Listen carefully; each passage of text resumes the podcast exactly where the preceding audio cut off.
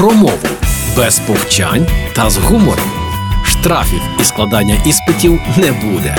Програма Мовний патруль на Радіо Перше. Вітаю на Радіо Перше. Мене звати Лілія Криницька, і саме зараз час мовного патруля. Українська мова милозвучна, тому що в ній є закони милозвучності, евфонії, і в усному мовленні, і на письмі вони б мали діяти, але часто не діють. А чому? А тому, що ними нехтують. А це шкодить мові. Побачила в поліклініці плакат. Прості речі рятують життя. Чисті руки завжди і усюди. Останнє речення звучить дуже зіжмякано, бо завжди і усюди ніби одне слово, адже там є збіг трьох голосних. І вирішила, що сьогодні поговоримо про і, й і навіть та, і про правила їх чергування. Отож, і вживається між приголосними зібрав і пішов на початку речення і день іде. Після паузи, що позначається на письмі знаками кома, крапка з комою, двокрапка тере, і дні, і ночі.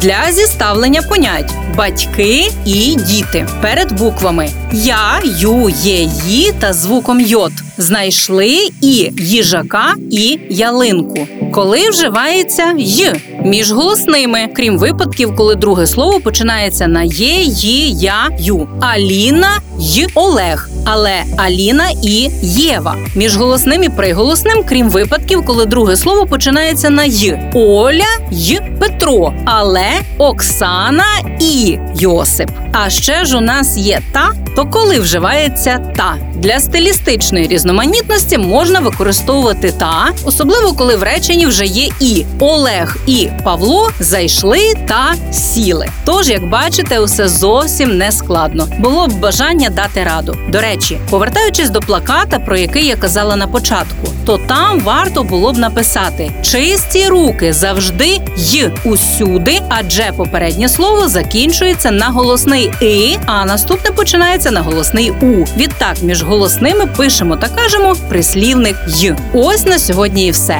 Дбаємо про милозвучність своєї мови і бережімо її. Та до зустрічі у мовному патрулі на Радіо Перше. Програма Мовний патруль на Радіо Перше.